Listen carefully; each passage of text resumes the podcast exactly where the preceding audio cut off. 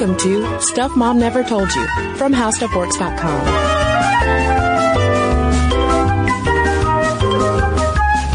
Hello and welcome to the podcast. I'm Cristen. And I'm Caroline. And today we wanted to do something a little bit different, which is devote an episode to you, our listeners. I mean, every, technically every episode is devoted to you, but we want to talk to you guys and gals. Yeah, we we get a lot of great listener mail, whether it's through email or Facebook. We also get a lot of great shout outs from you on Twitter. And so we wanted to take a little bit of time to read some of those letters. Yes, in every episode we do read listener mail. But we wanted to also maybe answer some of your questions. Yeah, and also a heads up for our summer programming schedule.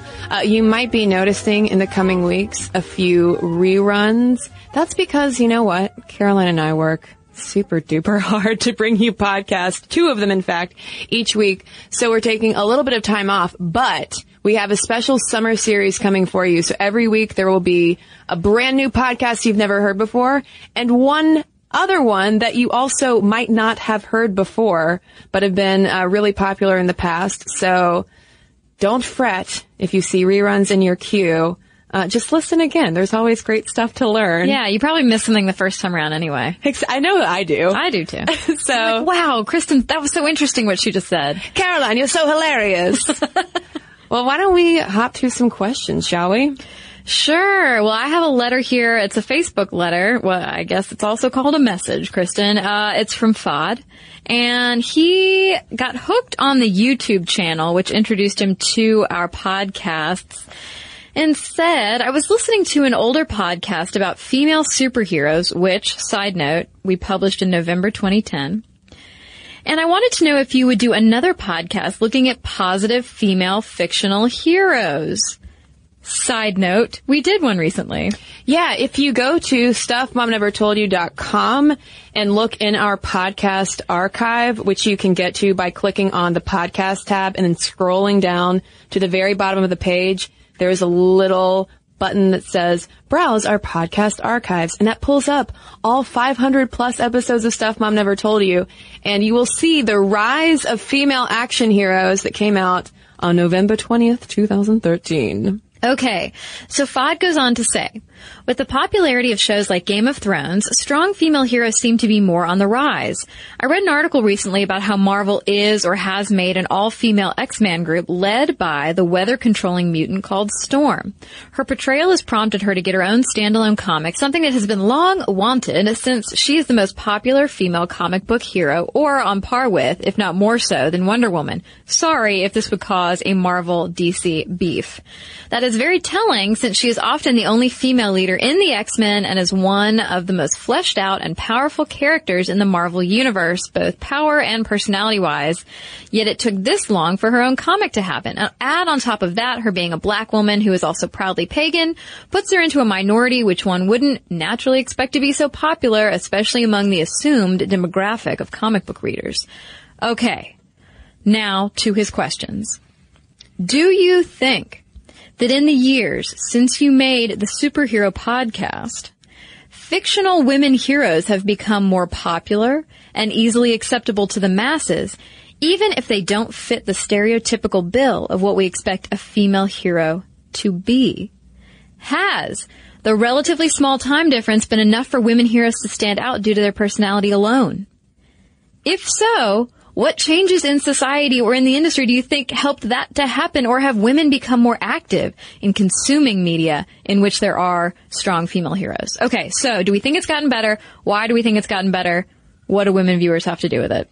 I think it's gotten better because you are seeing more uh, just female-led action series, such as Hunger Games, such as Divergent. Mm-hmm.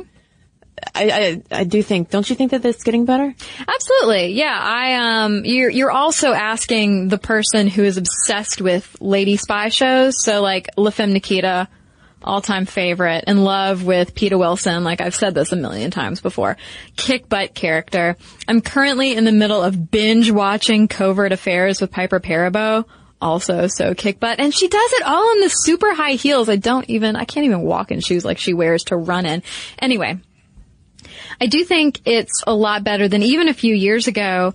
And I think something that might be helping is just that people are even just talking about it and that there's this younger generation coming up who were, who kind of cut their teeth on young adult lit featuring active female characters and heroes. And so when those end up becoming movies like The Hunger Games, like Divergent, um, you've got young boys and young girls who are super excited to watch. Yeah, I think that awareness factor is a big key to all this. Uh, in listening to his letter, one thing that I was reminded of was how much attention, um, deservedly so, was paid to how Scarlett Johansson in the role of Black Widow in the Avengers was treated on press tours mm-hmm. for that film compared to the male superheroes in those movies. And she repeatedly called out reporters for just asking her over and over again, well, how did you wear such a skin tight outfit? How did you lose all that weight? How are you so fit? Whereas the guys would just get questions about their characters and action and all that. And I, how, how many times I've seen posts about that on Tumblr, I couldn't even count. And I feel like that helped start a big conversation. Uh, there have also been tons of conversations surrounding, uh, women in the new Star Wars, for instance, mm-hmm. and the celebration of women. I mean, there's obviously Carrie Fisher's coming back, but there's also, uh, Lupita Nyong'o, who we talked about extensively in our podcast about exoticizing non-white beauty, and the Brienne of Tarth actress oh, from yeah. Game of Thrones. I mean, the Game of Thrones conversation you and I could have would be an entirely different podcast because it would take us two hours to talk about. But when you have characters like Arya, are you kidding me? She's like my hero. Yeah, I mean, Game, and Game of Thrones is a great example of yes, sometimes some problematic and uh, we would could say egregious rape scenes, but uh, all of these really strong, active female characters as well mm-hmm. that the public clearly wants. We're asking for it and we're asking for it loudly. And I think that studios are starting to pay more attention to that. Absolutely. Yeah. yeah. So I, I, think, I think the landscape is getting better. I think it's, things are, are looking up, uh, knocking on wood with that one. Um, but yeah, I, I, I loved your letter, Fudd, and I wanted to, I wanted to read it and, and see what, see what Cristen thought too. Yeah, and one final shout out. Uh, I know that Orphan Black, the show, the BBC show, gets a ton of attention for its portrayal of women, you know, this very strong uh, lead female character who plays all of these different roles, but also in particular how they intentionally objectify the men in the show and like make them sort of empty shells of themselves that makes some people upset, but really it's just flipping the whole treatment of yeah. women on screen for so long. Flipping that head. paradigm. Yeah. So just another one to toss onto the pile. And listeners, if you have other examples of shows and movies that are really showing strong, active women and girls on screen, holler at us per usual. Well, I've got a question here from Lana titled, How do you date someone who's asexual? Lana writes, Hi girls. Hi, Lana. Hi. I'm in a relationship with another female who identifies as asexual. I've just listened to your podcast about asexuality from forever ago, and I'm interested to know what your thoughts are on being in a relationship with someone who is asexual when you aren't asexual yourself. I'm feeling a bit lost at the moment and would appreciate some of your input so I know I'm not just looking at this from my own perspective. Well, first of all, I think uh, we should acknowledge that uh, we. Well, I don't want to speak for you, Caroline. I I am not asexual. Nope. So. Uh, also, grain of salt from our perspective. And speaking of that podcast episode you're referencing, it was from a while ago. It was from also November 2010. The title, What is Asexuality? If listeners want to go look that up on the website. Um, Honestly, I think that uh, that is a pretty huge challenge that you're setting up for yourself. If you are not asexual and the other person is asexual, I don't know the degree of sexual interest that the person has, the the woman has, but if they're asexual in the sense that they aren't interested in any kind of physical contact and yet you are, or, and by physical contact I mean, I'm talking about like sexual contact, I should say, then I think you might need to think long and hard about how this relationship will shape up for you, whether it will ultimately be edifying for you. Right. And I mean, you know, I don't want to go into the degrees of sexuality and like there's, you know, spectrums and we could talk about that forever, but that's what the podcast is for. You can go listen to that older episode. But, um, you do have to keep in mind that while you may love and care for someone, it's still, that doesn't necessarily mean it's the right relationship for you to be in. And it doesn't necessarily mean that that person is the person who can fulfill the needs and the wants that you have. And having needs and wants that might be different and even conflicting with another person isn't bad. Mm-hmm. I think it's more important to acknowledge whether it is a fit or is not a fit. And this also isn't to throw asexuals under the bus whatsoever. I think it's great that there is more asexuality visibility happening. I think it's good that we are starting to recognize, like Caroline mentioned, that there is a spectrum. Uh, I even wrote a blog post recently, do asexuals masturbate, talking about how, you know, they're, there's often this knee-jerk negative response to people who identify as asexual as, oh, well, they have some kind of disorder. Mm-hmm. Must be some kind of disorder. No, it's not a disorder at all. Their needs and wants and desires are simply different than people who are sexual.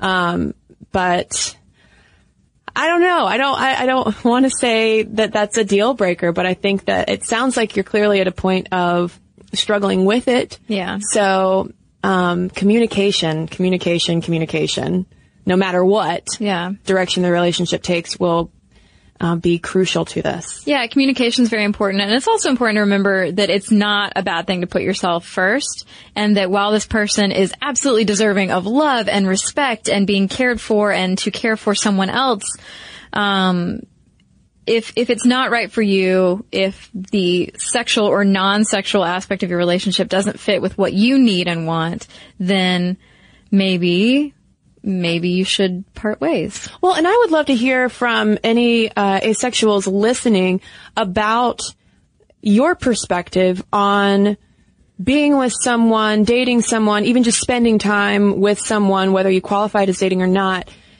who is sexual, how you, you know, whether that feels similarly um, like a challenge for you to maintain mm-hmm. as well. Um, so please let us let us know if you have any insights on that. Okay. And good luck, Lana. All right, I have a Facebook message here from Christy. She says, one of the double standards that makes me so angry is when men, and sometimes women, tell women to cover up or tell them that she was asking for it based on what she was wearing. I'd love to know when this started and why we are still supporting it as a society. Because it seems to me, no matter what you wear as a woman, something could happen to you. This is based off of three personal incidents of street harassment while wearing modest clothing and observation of the media. And yet we're always told to be careful of what you wear. Ugh. Cristen, what do you think?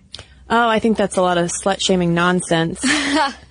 um, uh, I I got I've I've had this whole modesty thing on my brain for a really long time, uh, partially because I grew up in a really conservative home in which my sisters and I were constantly told that we needed to watch out what we wore um, for the reason that we didn't want to send off the wrong message that you know boys will be boys and it's up to us to cover ourselves up to make sure that you know our I guess morality is preserved. And I realized that my parents were doing what they thought was best but in retrospect, it is those kinds of messages, not just reinforced in more conservative homes, but in, say, dress codes mm-hmm. in schools mm-hmm. everywhere, um, in these kinds of messages that girls will get in, um, say, freshman orientation in college mm-hmm. of, oh, well, you need to watch out what you're wearing because, well, if your skirt's too tight, then dot, dot, dot. And all of it really, the, the only purpose it ultimately serves is to reinforce rape culture. Really? Yeah. yeah. Because to me, it not only removes agency from girls because uh, really, there's like nothing we can do to prevent anything from happening. And it also removes agency from boys and guys because they're being told that they have no control over their sexuality either. Mm-hmm. That if they see something that they like, then, well, let's just roll the dice and see whether or not you go for it. Right. It all, I mean, it also, I mean, speaking of rape culture, there is that whole sort of, I can't even call it a perception or an idea because I feel like it's, it's quieter and it's more subtle and it's more deeply ingrained than that. But just the idea that women are objects that they almost exist for other people, other people being men. And in that regard, that means that you as a woman have to wear a longer skirt, wear a long sleeve shirt, don't wear something that's a v-neck that can possibly show cleavage because men are uncontrollable animals and women are always victims. Which is just throwing all of us under this horrific bus. Mm-hmm. And the, the one thing that always comes to my mind too, whenever this argument of watch what you wear comes up, I think about when I go jogging and I'm wearing my typical outfit of like biker shorts and like a giant ill-fitting t-shirt and my face is red, beet red, and I still get catcalled. Mm, That has absolutely nothing to do with what I'm wearing. I'm But- clearly not looking provocative. Well, no, but it has everything to do with the attitude that, oh, you're a woman, you're there for me to look at. And because you're this object that you're there for me, just for me as a man, like I can do whatever I want to you. I can yell at you, I can catcall you, or I can attack you if I feel like it because you're there. Well, and it's also, I think, uh, in the, the minds of some cat callers, they're paying us a compliment. You know, it, it doesn't, perhaps in some people's minds, and I'm not making an excuse, but I do think that it's like, well, you know, don't you want to be called pretty? Isn't that, you know, that's all we're saying. We're just asking you to get in our car. Um, and no, we also need to culturally change the fact that that is kind of like the pinnacle of a compliment that you can pay to a woman is that she is pretty and that she is like sexually desirable. And I also think that the whole modesty thing also just like limits in general what sexy can be and can look like, you know? I mean, it's just, it's just lose lose all over the place. Mm-hmm. And I'll tell you, anytime I go jogging with my boyfriend, nothing.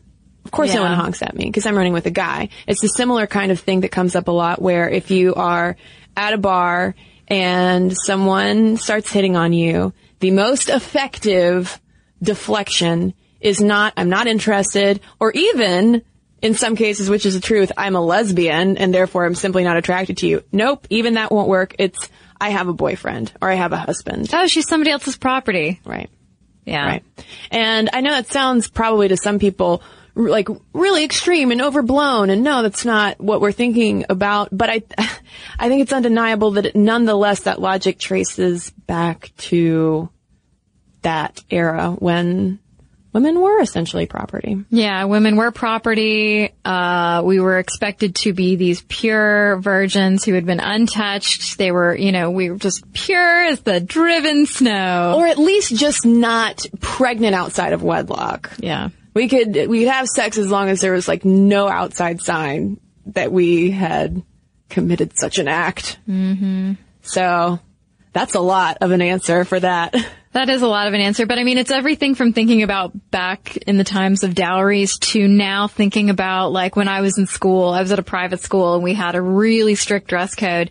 And I mean, you even hear about it now as far as, uh, well, you, your shorts can't be too short because you'll distract those poor boys. And it's like, would you please let boys be like, I mean, talk about agency. Like, do we really have no faith in our children?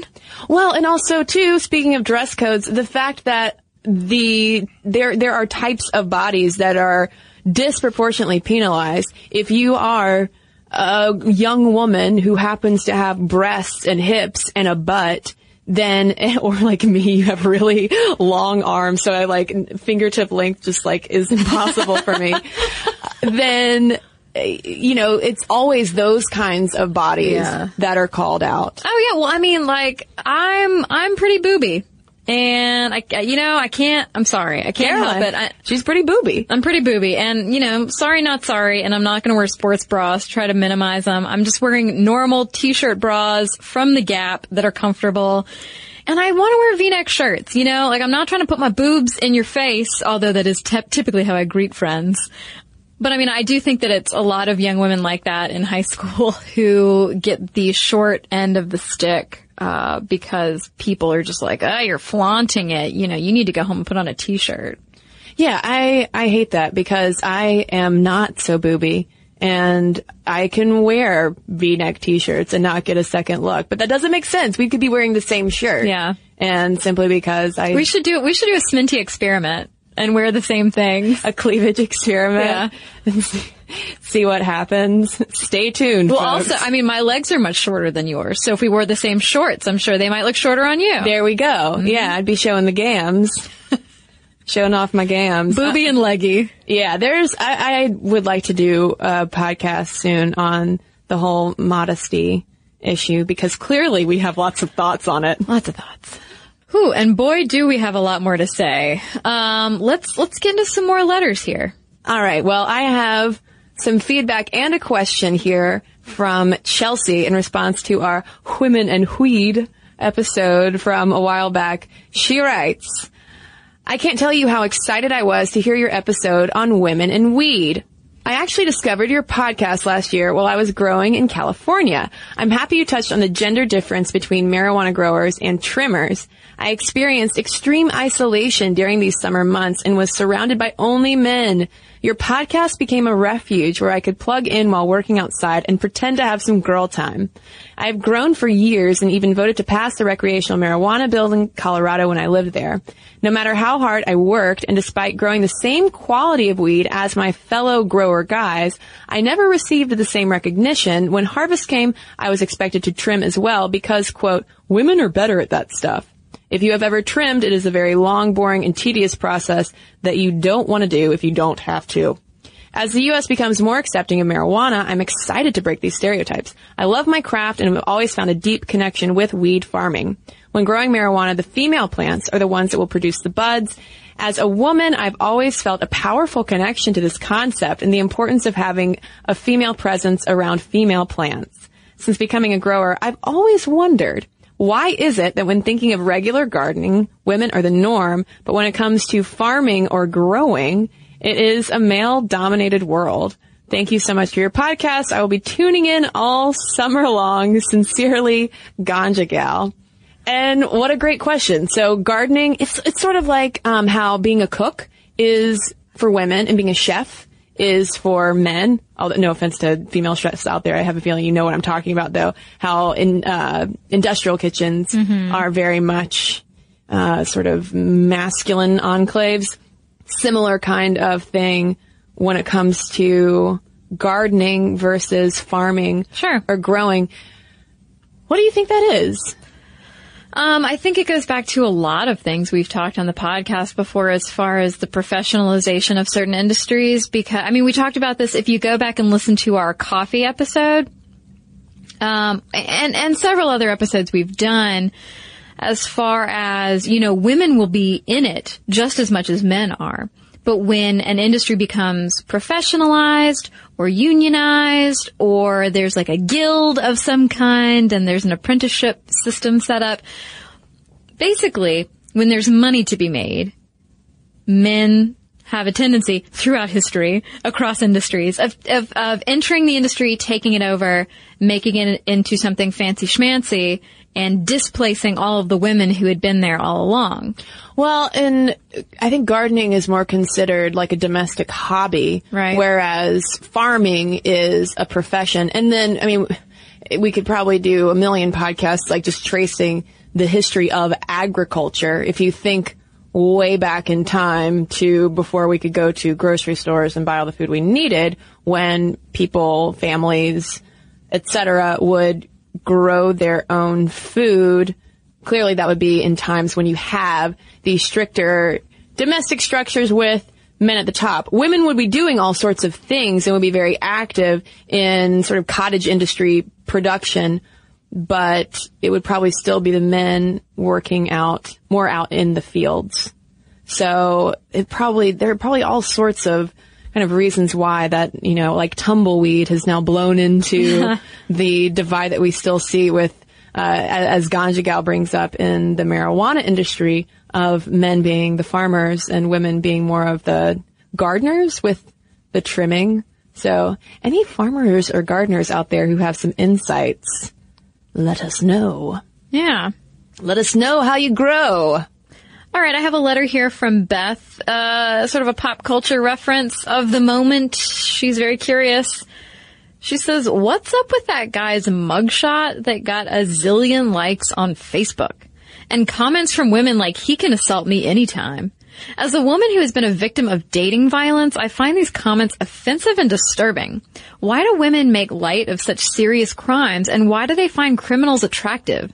I think it goes deeper than just the women like bad boys stereotype. I think it has more to do with rape culture and the way women are treated and expect to be treated in our society today. But what do you guys think?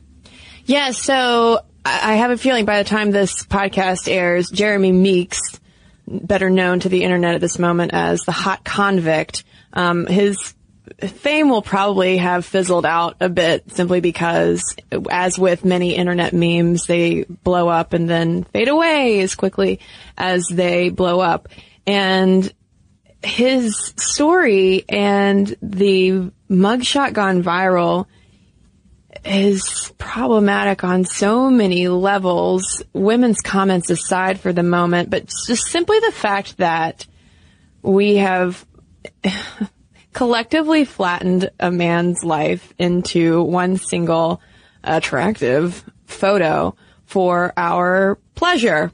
You know, this is a mm-hmm. guy who is in jail. He has a wife and a mother and a kid and all he is is just he's a, he became a Twitter hashtag at one point. Hashtag Hot Felon Friday. That's disgusting. Like that's not um that's not good behavior. Not because of in the sense of oh we shouldn't uh you know give criminals any any credence or anything like that. It's not even that. It's not even the question of well did he do this or not. He was arrested on felony weapons charges and has had other run-ins with the law. This is not his first time in jail. But all of that aside, it's simply a, a really poor reflection of how our culture just treats people sometimes, and especially minorities, as very disposable. Yeah. Um, and I actually wrote a blog post about it um, because that happened right around when Caroline and I were researching for our episode um, called Exotic Beauty, all about the fetishization of non-white beauty and using Lupita Nyong'o in particular as an example. And while he lives in a world just beyond far away from the world in which Lupita lives, to me it echoed similar kinds of things of us almost consuming and commodifying, you know, non-white attractiveness when it serves us pleasure when we can get a kick out of it and then we sort of leave it by the wayside and go on our way. And I th- found, thought it was telling that, uh, this guy, Jeremy Meeks, uh, you know, he's lighter skinned and he has blue eyes and a jawline cut from just just chiseled and it reminded me of a question that we quoted in that episode about that was uh, from a BuzzFeed conversation about Lupita Nyong'o and fetishization of non-white women, and it was this question of, well, are people so like fawning over Lupita so much because she transcends the superficial idea of what black is? And I feel like there was a lot of that going on with this mugshot mania. It was like, oh, well, he doesn't, he doesn't look like your typical criminal. Look at him. Oh, he could model. And then, I don't know, what do you think about the stuff, Caroline, with the comments of women saying flippantly, well, he could assault me? I, well, obviously it's gross. Um, and obviously they're not really thinking about what they're saying. Yeah, it's not funny. It's No. also not funny. It's, it's not funny. And it surprises me that people would say that. I mean, because on the one hand, like, think about who you're saying this to. Like, you could have friends and family who are reading this who have dealt with this. But also, like, what are you, what are you saying about yourself? Like, really? You're, I mean, I get, like, okay, let's step back for a moment from this guy. And like, I get when you see an attractive person and you think, I want to be intimate with that person, whatever, whatever that ends up meaning. But to turn it into a sexual assault joke, uh, is is pretty pretty demeaning for everyone involved. Well, yeah, and it also, I mean, there's a whole other layer to it as well of supposedly in our criminal justice system, people are innocent until proven guilty, and that right there, he wasn't, you know, even arrested on assault charges. It's just this, this assumption that, oh, well, this is, uh, you know, a, a, man of color mm-hmm. who has been arrested. Well, he must also, you know, be a rapist too. So it's just wrong on on multiple levels, and was uh, just kind of it was it was a gross Friday for me. Yeah, it was. Um, I mean, I think uh, it was a low moment. it was a low moment in internet uh, ness. Yeah. Um, and this actually brings up a question I would like to pose to listeners. One of the worst responses that I saw to all of this hubbub over the mugshot was this very pickup artist e men's rights activist e comeback of, well, this just shows the never ending hypocrisy of American women and how they only want bad guys and nice guys. You know, we're never gonna step up and beta males. It's time for you to blah, blah, blah. And we have been getting it, the question I have is um, whether we should do a podcast looking at the men's rights movement because we have been getting more requests for it. And I'll be honest, it's it's not the the most. Uh, it wouldn't be a topic that I would look forward to researching because there's so much bile in it. Um, but if it's something that people would like to hear more about, because it is being more and more mainstreamed to a disturbing extent. Um, if you'd like us to do that and shine some light on it, we will do it. But please let us know if you would.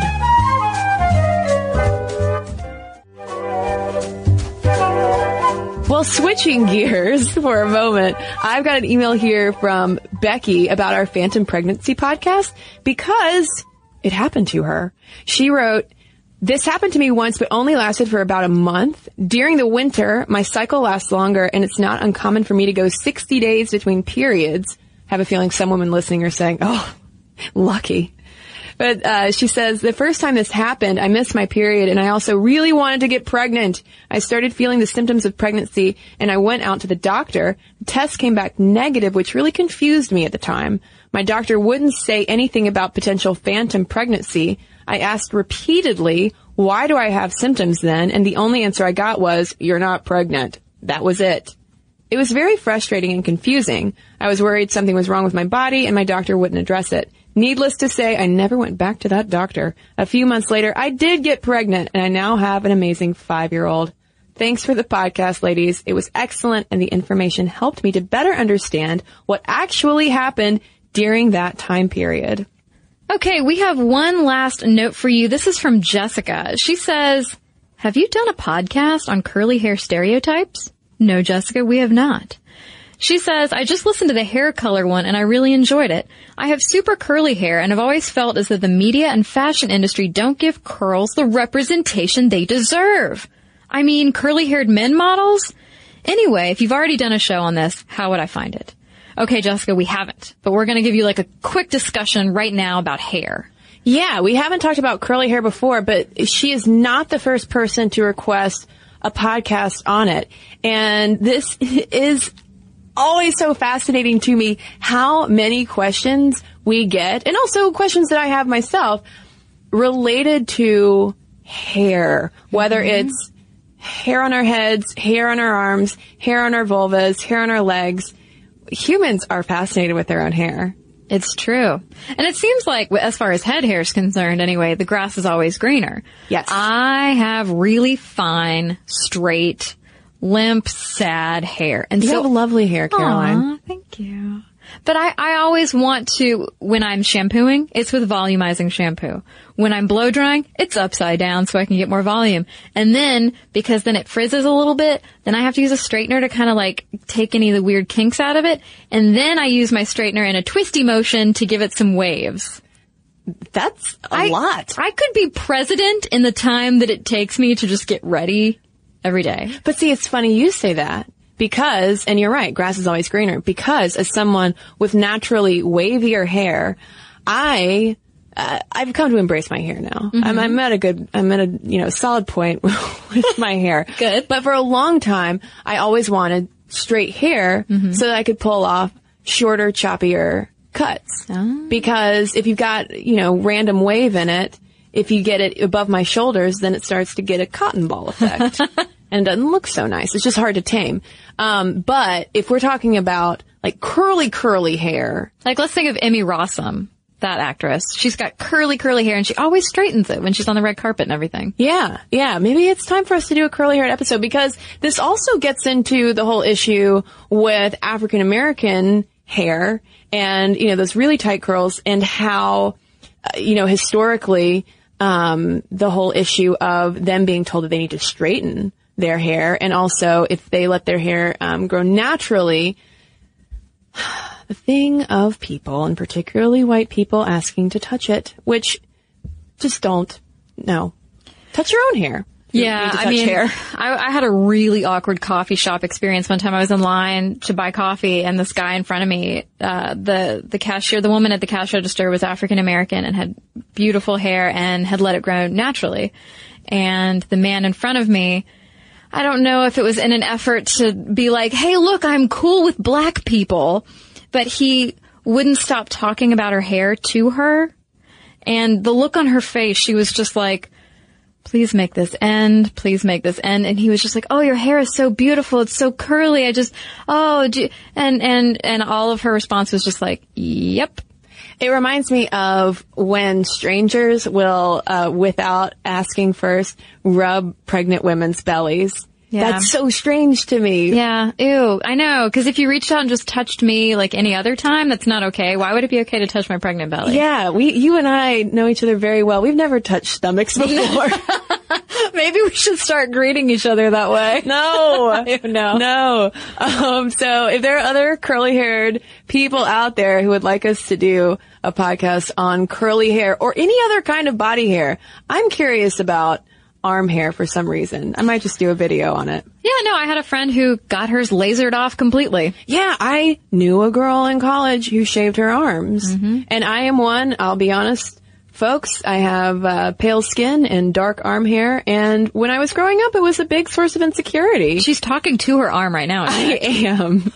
I'm sorry, arm, that I didn't embrace you in my youth. Um, yeah, so, so, yeah, I, I do feel like in the media anyway, to sort of wrap up your question in a tidy little bow, I do, I do feel like there aren't a whole lot of curly haired women or, or men out there. I mean, you know, Bradley Cooper got a perm for American Hustle, but he already has pretty nice curly hair. I, I love, uh, not to go off on a tangent, but I love men with curly hair. Run your fingers through those curls. Yeah. Yeah. Well, let us know if you would like a curly haired episode. And as we are wrapping up this special listener mail episode, keep your ideas coming. We always want to hear and love to hear what people want to hear about. We want to talk about what y'all want to learn about. So keep the ideas coming to us. Um, if there are specific videos you would like made or blog posts or whatever, whatever we can do, really, because Caroline, you know, I, I don't want to get too sentimental, but I'm going to get sentimental and say that I'm always just so impressed and touched and feel very grateful for the audience that we have. That's so thoughtful and inquisitive and it means a lot that people take the time to share their feedback with us. Yeah. So keep it coming. Please keep it coming. And speaking of which, if you have letters you want to send to us, momstuff at howstuffworks.com is our email address. You can always tweet us at momstuffpodcast or message us on Facebook and we will try our best to get back to you. Although sometimes it takes a little while because we do hear from a lot of you. But believe me, your, your feedback matters oh so much. So keep it coming. And in the meantime, if you want to check out all of our blog posts, videos, podcasts, and find links to all of our social media, remember there's one place to go, and it's stuffmomnevertoldyou.com. For more on this and thousands of other topics, visit howstuffworks.com.